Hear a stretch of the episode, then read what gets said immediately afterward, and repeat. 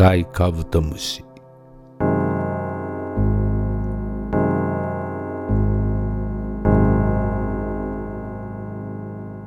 江戸川乱歩。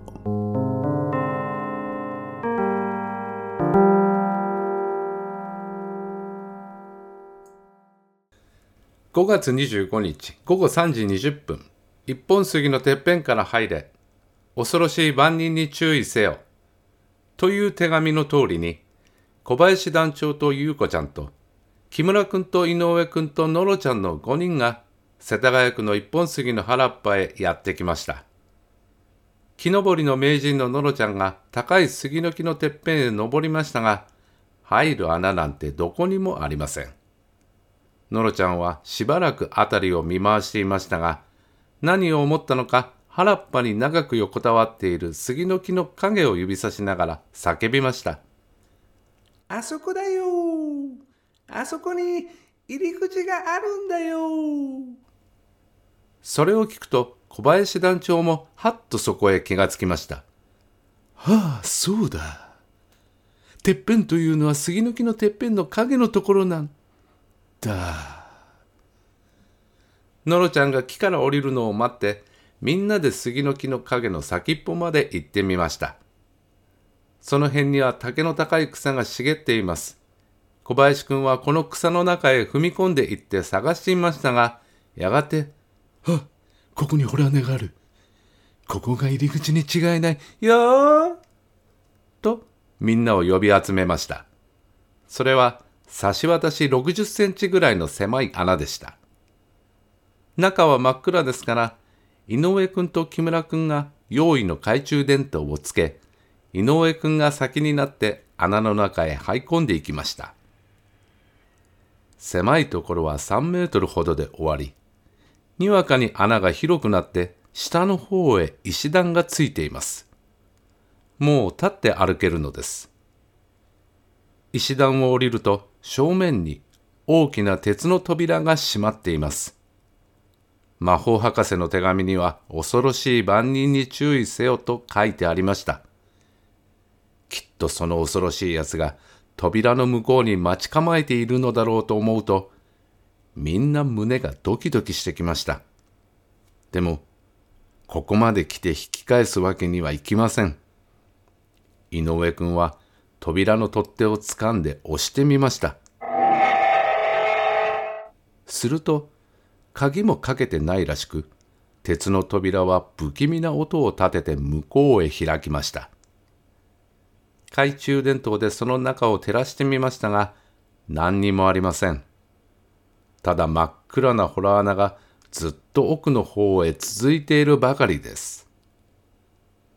5人は井上君を先に立てておずおずとその暗闇の中へ入っていきました臆病者ののろちゃんはブルブル震えながら小林団長についていきましたそれに優子ちゃんは女の子ですから守ってやらなければなりません小林君は両手でのろちゃんと優子ちゃんの手を引いて進んでいきます少し行くと洞穴の曲がり角へ来ました。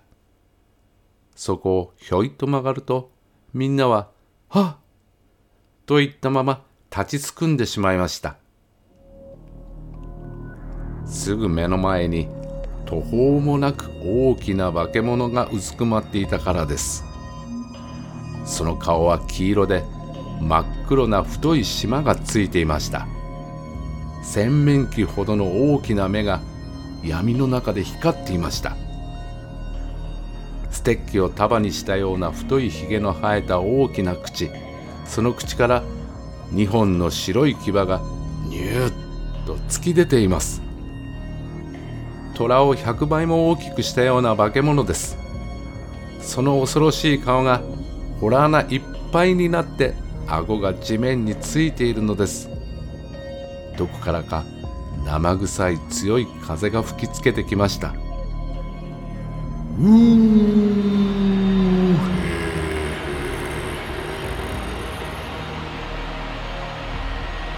かわいい子供たちが来たな。おいしそうなごちそうだ。今食べてやるからだ。うー。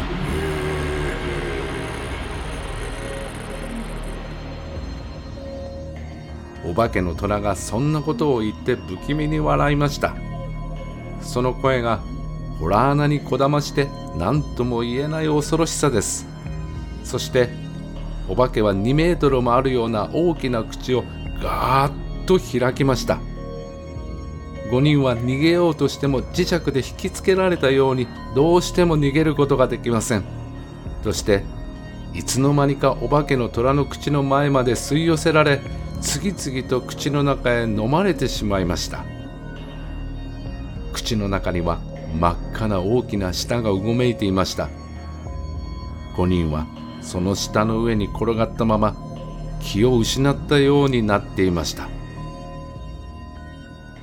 それにしても地の底にどうしてこんな大きな化け物が住んでいるのでしょう。化け物に食べられた子供たちはこれから一体どうなるのでしょうか。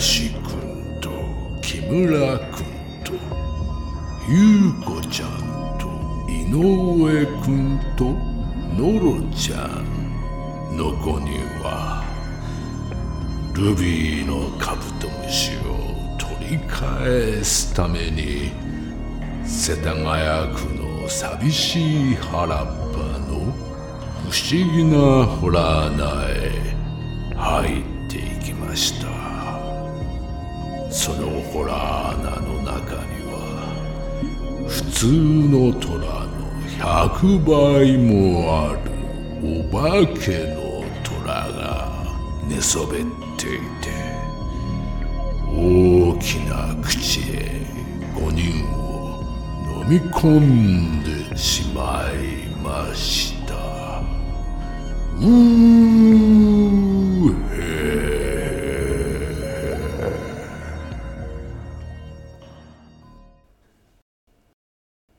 しばらくして気がついてみるとまだ虎の下の上に転がったままで胃袋の方へ飲み込まれていく様子もありません。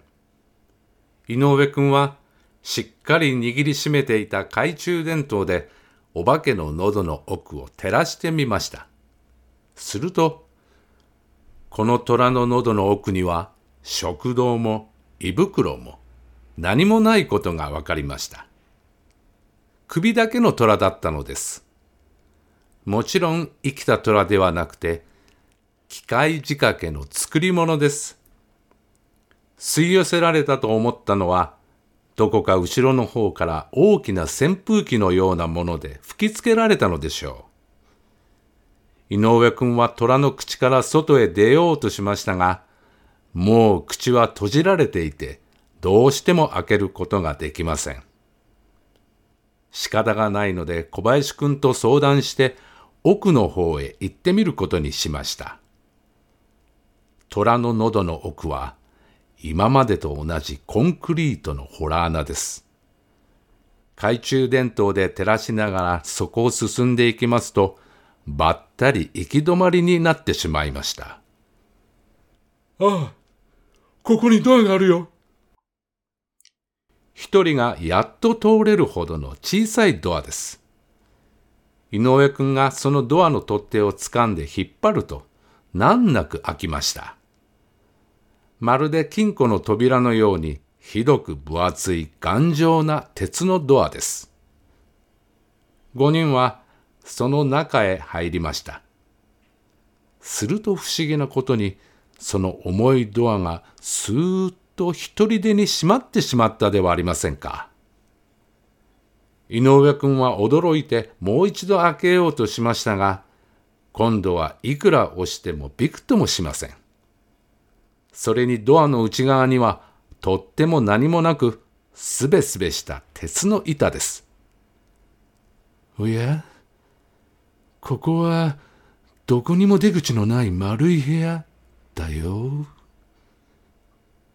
それは畳2畳ぐらいの井戸の底のような丸い部屋でした。5人はコンクリートの筒の中に閉じ込められてしまったのです。懐中電灯で天井を照らしてみると、丸い筒はずっと上の方へ続いています。全く井戸の底と同じです。おや、あの音は何だろう。のろちゃんが怯えた声を出しました。本当に変な音がしています。遠くでモーターが回っているような音です。その時懐中電灯で天井を照らしていた井上君が「あ大変だ!」と叫んだのでみんなびっくりしてその方を見上げました実に恐ろしいことが起こっていたのです。ご覧なさい。天井から鉄の蓋のようなものがじりじりと降りてくるではありませんか。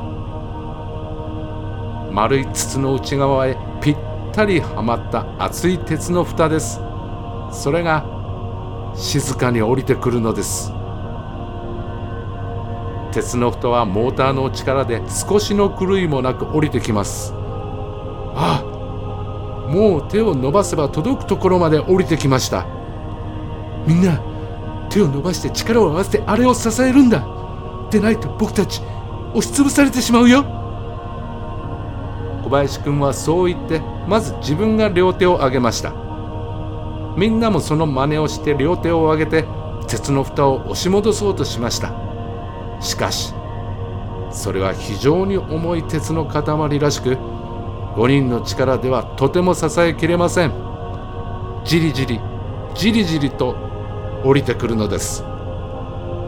それにつれて支えている手がだんだん下がりとうとう鉄の蓋はみんなの頭にくっつくほどになりました。もうしゃがむほかはありません。その次には座ってしまいました。それでもまだ鉄の蓋は降りてくるのです。もう座っていることもできないようになりみんなは仰向けに寝転んで両手と両足で支えようとしましたがやっぱりダメです。何百キロという重さの鉄が寝ている顔のすぐそばまで降りてきました。優子ちゃんは泣き出しました。のろちゃんも泣き出しました。助けてくれ。上君と木村君が悲しい声で叫びました。小林君さえ泣き出したくなるほどでした。ああ5人は一体どうなるのでしょう。少年探偵団の小林団長と団員の木村くんと優子ちゃんと井上くんとのろちゃんの5人が魔法博士の暗号を解いて世田谷区の外れの寂しい原っぱにあるホラー穴へ入っていくとコンクリートの丸い部屋に閉じ込められ上から重い鉄の蓋がじりじりと下がってきました鉄の蓋には隙間がないからそのまま下がってきたら大変です。みんな押しつぶされて死んでしまうに決まっているのです。臆病者ののろちゃんや女の子のゆうこちゃんはわーわーと泣き出してしまいました。しかし、団長の小林くんはしっかりしていました。忙しく頭を働かせてどうしたらみんなが助かるかということを一生懸命に考えました。魔法博士は人殺しなんかするはずがないこんな恐ろしい目に合わせて僕たちの勇気と知恵を試しているんだそれなら知恵を働かせたらどこかに逃げ道があるのかもしれません。そこで小林くんは懐中電灯を持ったまま丸い部屋の周りをぐるっと這い回りコンクリートの壁を調べてみました。するとコンクリートの壁に60センチ四方ほどの四角な切れ目がついているのを見つけました。これが秘密の隠し戸かもしれないぞ。力いっぱい押してみましたがびくともしません。どこかにこれを開く仕掛けがあるに違いない。小林くんは素早くその辺を見回しました。四角な切れ目から少し離れた壁の上の方にコンクリートが小さく膨らんだところがあります。よく調べてみるとその墓地はコンクリート色に塗った金物であることが分かりました。ああそうだの蓋が下まで降りたら僕たちが死んでしまうから下まで降りないうちに逃げ出せる仕掛けになっているのだ。鉄の蓋がこの墓地用のところを通ると墓地が押される。そうすると秘密の戸が外へ開くようになっているのだ。小林君はとっさにそこへ気がつきました。それなら手で押したって開くかもしれないぞ。そこでぼっちに親指を当てその上にもう一方の手を重ねて力いっぱい押してみました。ぼっちはなかなか動きません。大変な力がいるのです。小林君は体中汗びっしょりになりました。でも我慢をしてうんうん押し続けていますとカタンという音がして四角な切れ目がスーッと向こうへ開きました。小林くんの知恵と勇気が成功したのです。そこは人間一人がやっと張って通れるほどの真っ暗な穴でした。小林くんはみんなを呼んでその穴へ這い込みました。気味が悪いけれどもじっとしていたら鉄の蓋に押しつぶされてしまうだけですからこの穴へ逃げるほかはないのです。その真っ暗で窮屈な穴は10メートルも続いていました。やがて辺りが急に広くなりました。外へ出たのでしょうか？いや、そうではありません。まだ真っ暗です。やはり地の底の一室なのです。立ち上がって懐中電灯で照らしてみますと、それは20畳もあるようなコンクリートの部屋でした。みんながその部屋に入った時、どこからかぎょっとするような声が響いてきました。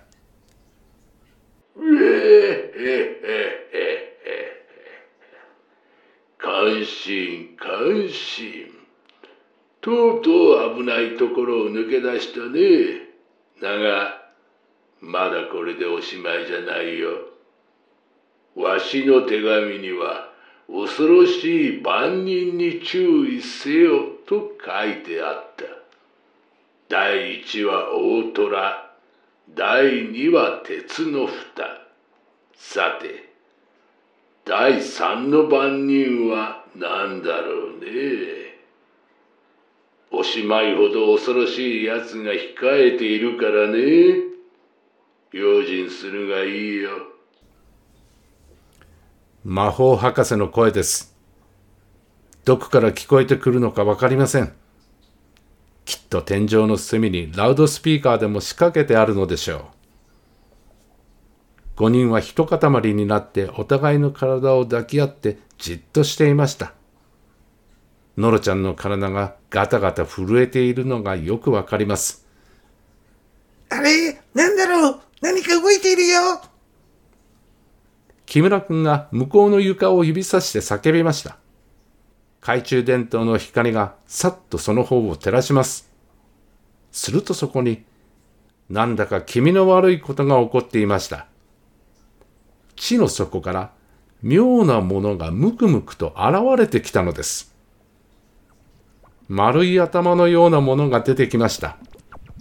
それが、みるみる大きくなります。穴も何もないコンクリートの床からムクムクと上がってくるのです。子供くらいの大きさになりました。大人くらいになりました。大人の倍になりました。大人の3倍になりました。大きな頭の真っ青な体ののっぺらぼうな怪物です。それが、きりもなく大きくなっていくのです。卵に目と口をつけたようなおかしなやつです。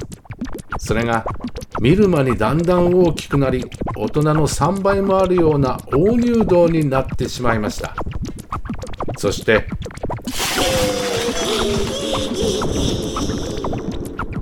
と雷のような笑い声が聞こえました。みんなは思わず元来た方へ逃げ出しましたが狭い入り口に入り込もうとしてふと後ろを見ますと、おや？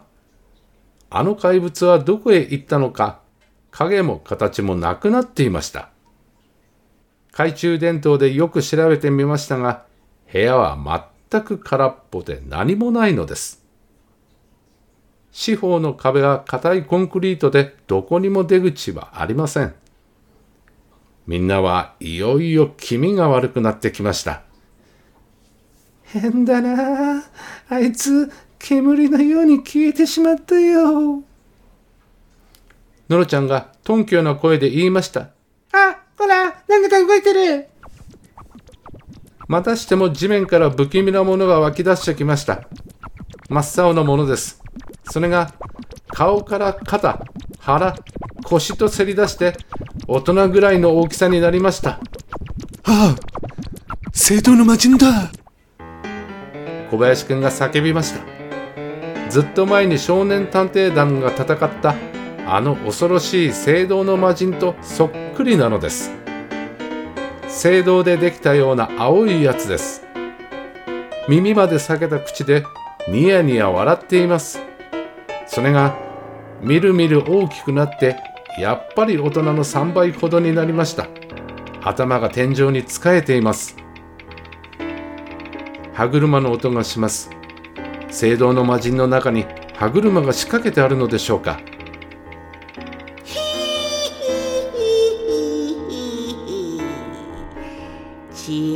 チンピラどもよく来たな。君たちの探していた赤いカブトムシはこのわしが持っている。ほらここにあるよ。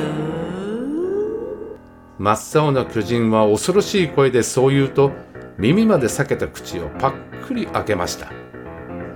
三日月型の真っ黒なホラー穴のような口です。その口からペロペロと赤い舌を出しました。その舌の上に真っ赤なカブトムシが乗っているではありませんか。聖堂の魔人は口の中にルビーのカブトムシを隠していたのです。少年たちはそれを見ると思わずあっと叫びました。しかし相手は恐ろしい怪物です。取り返すことはとてもできそうにありません。これが欲しくないのかね。臆病なチンピラどもだな。悔しかったらわしの顔まで登ってきてみろ。そしてわしの口の中からこれを取り出せばいいのだ。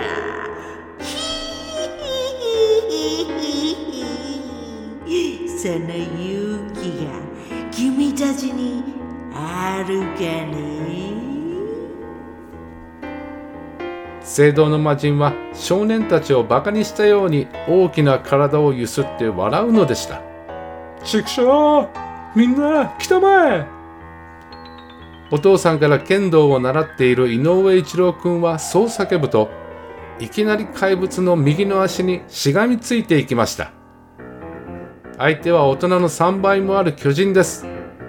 まるでこれは相撲取りの足に赤ん坊がしがみついているようです。その時恐ろしい音がして辺りがパッと明るくなりました。闇に慣れたみんなの目には眩しくて目を開けていられないほどの明るさです。一体何事が起こったのでしょう？やっと目を開いてみますと不思議不思議。地下室の天井がなくなっているではありませんか。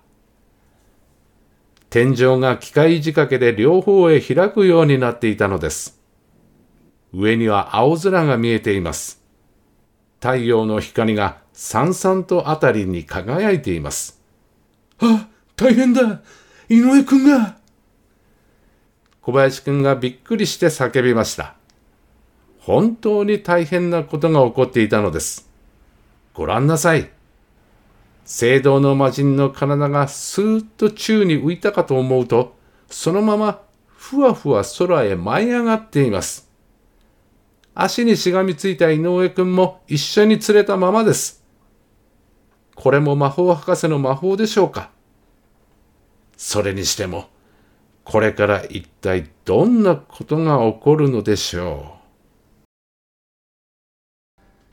う。地下室の天井が大きく開いて、大人の3倍もある聖堂の魔人がふわふわと宙に浮き、そのまま空の方へ舞い上がっていきました。魔人の足にしがみついていた井上一郎くんも一緒に空へ舞い上がっていくのです。おーい、井上くん手を離せよそして、下へ飛び降りるんだ下から小林くんが大声で叫びました。魔人の足は地下室の床からもう3メートルも浮き上がっていましたが、井上くんは思い切って手を離し、パッと飛び降りました。そして、コンクリートの床に尻餅をついて顔をしかめています。あいつ、赤いカブトムシを口に入れたまま飛んでいってしまったよ早く追っかけなけりゃよし縄ばしごだ小林くんはそう叫ぶと、お腹のシャツの下に巻きつけていた丈夫な絹紐の縄ばしごをスルスルとほどいて、その一方の端についている鉄の鍵を開いた天井へ投げ上げました。何度もしくじった後で、やっとその鍵が天井の穴の縁に引っかかったのです。少年探偵団の縄ばしごは一本の絹紐です。それに30センチごとに大きな結び玉がついていて、そこへ足の指をかけて登るのです。じゃあ、僕が先に登るから、みんな後から来るんだよ。小林くんはそう言って絹紐の縄ばしごをぐんぐん登っていくのでした。その後からみんな登りました。ゆうこちゃんは女の子ですから、井上くんたちが上から手を伸ばして引き上げてあげました。穴の外へ出ると、そこは草ぼうぼうの原っぱでした。最初に登った小林くんが向こうへ走っていく姿が小さく見えます。一体どこへ行こうとするのでしょう？空を見上げると、聖堂の魔人は風船のように高く高く飛んでいきます。わあ、よく飛ぶねもうあんなに小さくなっちゃったのろちゃんが叫びました。後で分かったのですが、聖堂の魔人は厚いビニールでできていて、中に軽いガスを入れたものでした。つまり、風船だったのです。地下室の床に小さな穴が開いていて、その下にまた小部屋があったのです。そこに魔法博士が隠れていて、穴からビニールの魔人を床の上に押し出しながら、ポンプでガスを吹き込んだのです。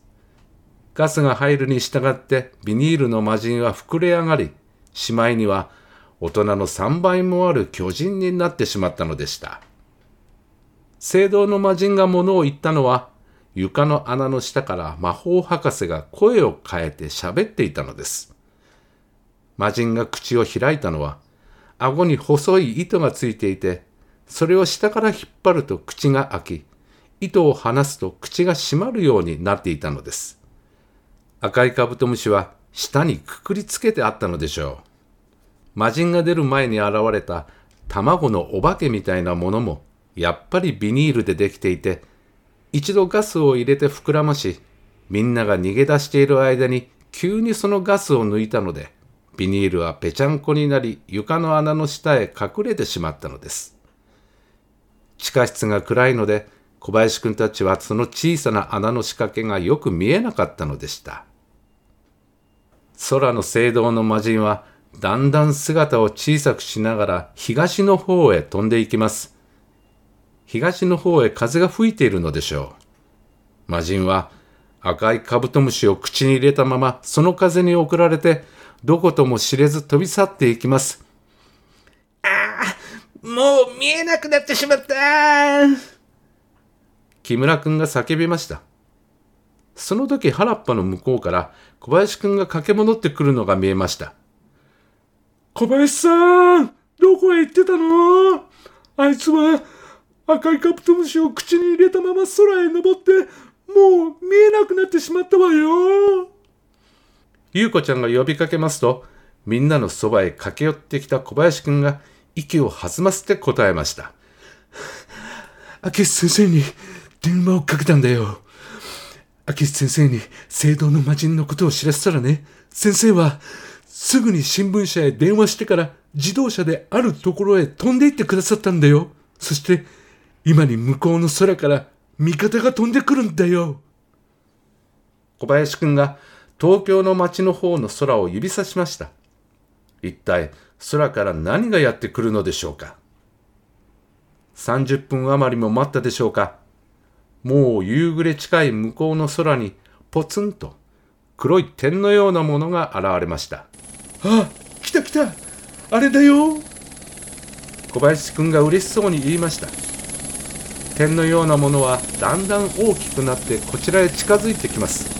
それは1台のヘリコプターでした。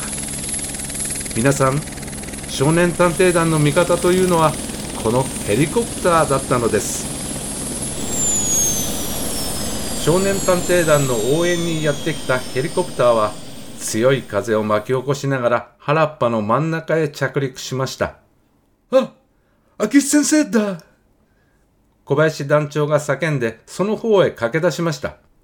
ヘリコプターの透き通った操縦室の扉が開いて、明智探偵が降りてきました。名探偵は飛行機でもヘリコプターでも操縦できるのです。明智探偵は小林くんの電話を聞くと急いで新聞社と打ち合わせ、新聞社のヘリコプターを自分で操縦して飛んできたのです。みんなは明智探偵の周りを取り囲んで、地下室で恐ろしい目にあったことを口々に話すのでした。よし。それじゃあ、このヘリコプターで聖堂の魔人を追いかけるんだ。明智探偵はみんなに指図をしました。小林くんと井上くんと二人だけ僕と一緒に乗りたまえ。それ以上は乗れない。残った人はみんな家へ帰って待っていたまえ。きっと、聖堂の魔人を捕らえてみせるよ。そして、赤いカブトムシを取り返してあげるよ。明智探偵と小林くん、井上くんの2人がヘリコプターに乗り込みました。ヘリコプターはまた恐ろしい風を起こして飛び上がっていきます。原っぱに残ったノロちゃんと木村くんと優子ちゃんは手を振ってそれを見送りました。小林くんと井上くんは初めてヘリコプターに乗ったのです。宇宙旅行にでも出かけるような気持ちでした。ヘリコプターは高い空を聖堂の魔人が飛び去った東の方へ進んでいきます。振り向くと西の空は真っ赤な夕焼けでした。やがて日が暮れるのです。その時の用意に操縦室には小型のサーチライトが備え付けてあります。聖堂の魔人は風に運ばれていったのですから風の吹く方へ追いかければよいのです。こちらには風の他にプロペラの力があります。きっと追いつくことができるでしょう。やがて夕焼けも消えみるみる辺りが暗くなってきました。空には一面に星が瞬き始めました。地上には田舎の町の伝統がこれも星のようにちらほら見えています。上にも星下にも星。本当に宇宙旅行です。あ、先生、あそこになんだか飛んでいますよ。小林くんの叫び声にパッとサーチライトが転じられました。その光の届かないほど向こうの空になんだか黒っぽいものがふわふわと漂っています。ヘリコプターはその方へ進路を向けました。あ、やっぱりそうだ。人間の形をしている。聖堂の魔人ですよ。やがてそれがサーチライトの光の中へ入ってきました確かに聖堂の魔人の風船です小林君これであいつの体を撃つんだ今にあいつのすぐ横を通るからねその時ドアを少し開けて右手を出して撃つんだ明智探偵はそう言って小林君にピストルを渡しました。小林くんは探偵助手ですからピストルの撃ち方は知っています。明智探偵はヘリコプターをうまく操縦して聖堂の魔人のすぐ横に近づき速度を落として並んで飛ぶようにしました。小林くんは言われた通りドアの隙間から手を出して魔人の体にピストルを発射しました。すぐ目の前をふわふわと飛んでいた魔人がぐらっと揺れました。ピストルの弾が命中したのです。続いて2発3発。その度に魔人の風船はぐらっぐらっと揺れるのです。そして弾の穴からシューッとガスが抜けていくのです。よしそれでいい。今度はヘリコプターであいつを押さえつけるんだ。明智探偵はヘリコプターを魔人の前に持って行ってそのままぐっと高度を下げました。するとそれに押されて魔人は横倒しになりヘリコプターの底にぴったりくっついてしまいました。よしこのままでどっかの原っぱへ着陸しよう。もう逃がしくないよ。サーチライトを下へ向けると手頃な場所を見つけて探偵はぐんぐんヘリコプターを下げました。そして真っ暗な畑の中へ着陸したのです。3人はヘリコプターから飛び出しました。そして懐中電灯を照らして機体の下を覗きました。ビニールの魔人の風船はガスが抜けぺちゃんこになってそこに引っかかっていました。引きずり出して口の中を調べますと舌の上に赤いルビーのカブトムシがちゃんとくっついていたではありませんか。とうとう取り戻すことができたのです。あくる日明智探偵事務所の小林くんのところへ電話がかかってきました魔法博士からでした君たちの勝ちだよ。ルビーは君たちのものだ。いろいろ苦しめてすまなかったね。だが、あれは君たちの知恵と勇気を試すためだったのだよ。少年探偵団、おめでとう。明智先生によろしく。小林くんは受話器を置くと横に立って聞いていた明智先生と顔を見合わせてにっこり笑うのでした